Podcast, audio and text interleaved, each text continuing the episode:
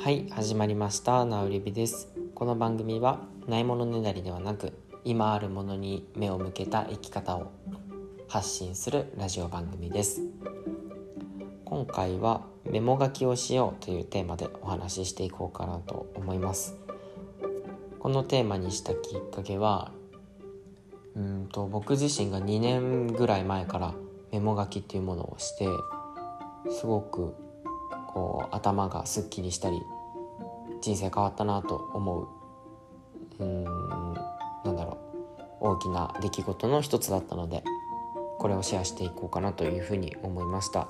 それでは今日もよろしくお願いします。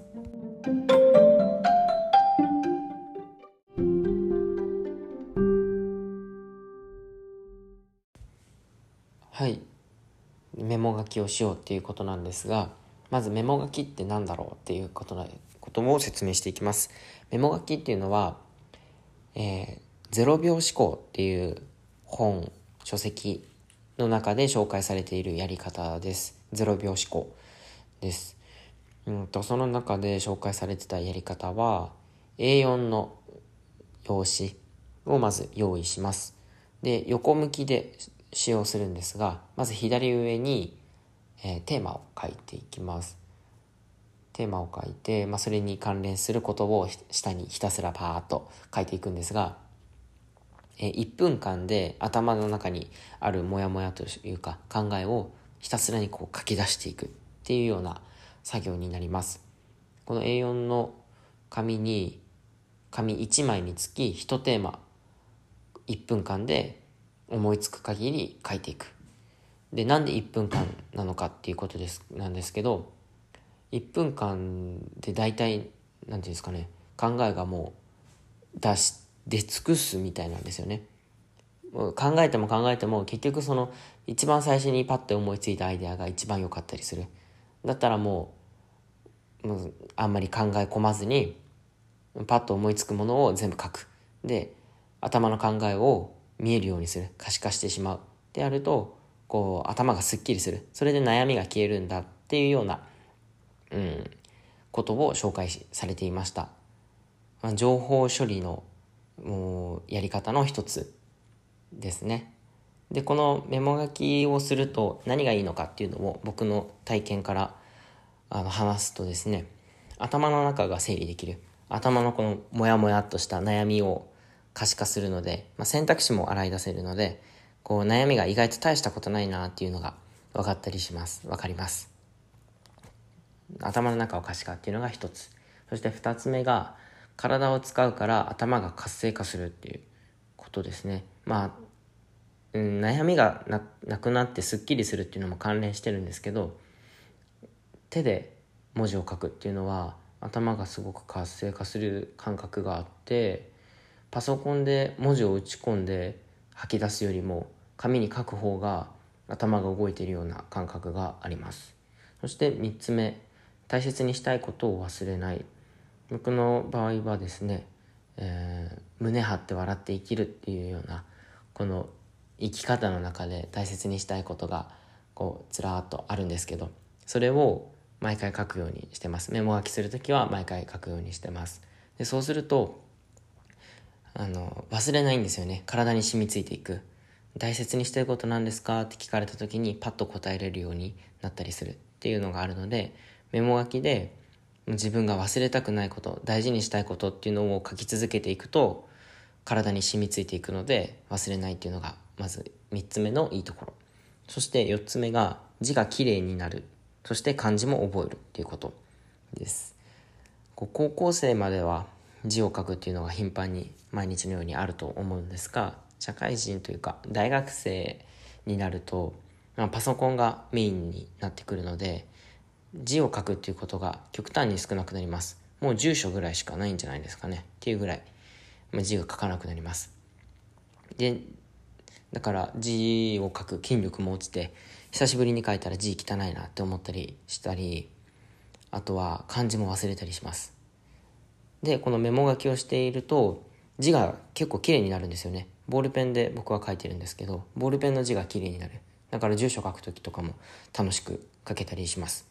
そしてあの書きたい漢字なんだっけって忘れて忘れた時に調べるようになりました。うん、本当は紙の辞書で調べれば調べる方がいいのかもしれないんですけど今だったらスマートフォンのあの辞書機能だったり検索の機能を使って漢字を調べて書く。でやると漢字も覚えれます。で何かの時に漢字を書きたいその忘れてた漢字を書きたい時にあの時練習したなと思って書ける。なんていうようないいことがあります。もう一回言うと頭の中を可視化整理する。2つ目が体を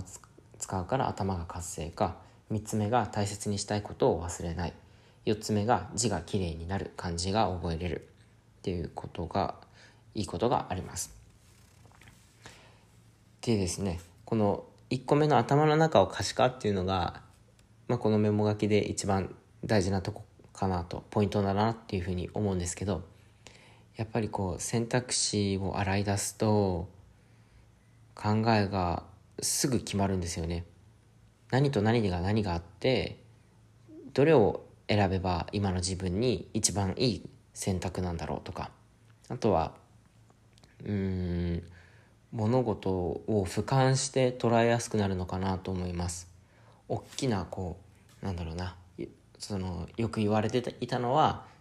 抽象概念と具体概念が扱いやすくなる。どれがより大きな、うん、考えでどれが小さい概念かっていうのを考えれる。例えばなんだろうな。うん。例えば森って森ってあったらその森を構成する要素に木があって土があって花もあるとか虫もいる生き物もいるっていうような感じ。それを構成するより大きな概念を構成するものたちは何かっていうのをこう書き出していく。なんかそういうように自分が今これが問題だなって思っていても例えばそうだなうん具体例が出てこないんですけど A っていう悩みがあったとしてうんうんえっとあるある悩みがあったとしてその悩みの原因は A である。A A がある B がある C がある。3つあったとします。でそのそれぞれの悩みの原因に対してもっと細かくできるんですよね。A の中に A ダッシュ B ダッシュ C ダッシュがあるとかそういったようにどんどんどんどんこう細分化していく細かく要因をかあの書き出すことができるんですよね。でそうしていくと、うん、じゃあどれを対応なんだろうどれを消せばその悩みは消えるのかとかその悩みに対してどれが一番効果的に、うん、解決ができるだろうっていうのを考えることができます。やっぱ紙に書いて見えるようにしてるから考えやすくなるんですよね。頭の中でモヤモヤしてるよりも書き出して見えるようにしてしまえばすぐ解決できたりします。なのでメモ書きってすごく大切だなって思っていて2年ぐらい前かな。2年前はあの毎日メモ書きしてました。自分が大切にしたいことも書いてでその日モヤモヤしてることも書いていく。とかあとはこれからどうしていこうとか今日やることって何だっけ？とかなんかまあとにかく頭に浮かぶことひたすら書いていくんですよね。書いていく書いていく書いていく。書いて書いて書いて書いていくとこう頭が常にすっきりしたような状態になる。でこれを、まあ、なんかがあってメモ書きができなかった時とかは1週間ぐらいできなかった時があったとしたらすごく頭がモヤモヤするんですよね。もう紙が手放せなくなるぐらい。もうメモ書き中毒みたいな。いい意味で中毒になったなっていう時期がありました。もう紙に書き出さないと落ち着かないみたいな時があって今も若干それはあるんですけどもうそれぐらいメモ書きってすごくいいです。なんかずっとやってると頭の中でメモ書きができるようになって紙とペンもいらないぐらいできるようになるっていうようなことを言ってる人もいたんですけど、まあ、それぐらい紙に書き出すってすごくいいんですよね。なのでこれを書き出し書き出して悩みを書き出して生きるのを楽にする。なんかそういうことをしていってほしいななんていうふうに思ってこの話をしてきました。はい。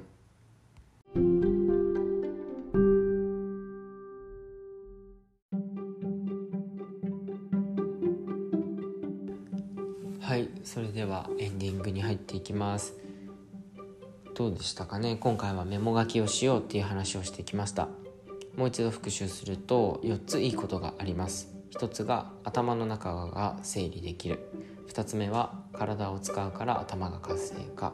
3つ目が大切にしたいことを忘れない。4つ目が字がきれいになって漢字も覚えれる。でした、まあ、特に頭の中を可視化して、えー、選択肢を洗い出すことで悩みを消すっていうのが一番のポイントで、うん、ぜひ皆さんにもやってほしいなというふうに思いました。まあそうですね。この「0秒思考」っていう本の中では A4 用紙で横横向きでやりなさいとあのすごく強く言われていたんですけど強く書かれていたんですが一番最初はそこまでできない人もいるとのいると思いますのでまあノートの空いたページにやるとかでもいいと思います。何でもいいです。何の裏紙に書いたっていいと思います。コピー用紙用意しなくてもいいです。あとはそうですね。何の紙でもいいから大きく書くことがポイントだなと思います。こう頭の中を整理する時に大きな文字でこうスラスラっと書いてあげるとよりこう吐き出しやすくなります。ちっちゃい字でちっちゃい紙にちっちゃい字で書いてると頭がこうちっちゃい範囲でしか考えられなくなっちゃうので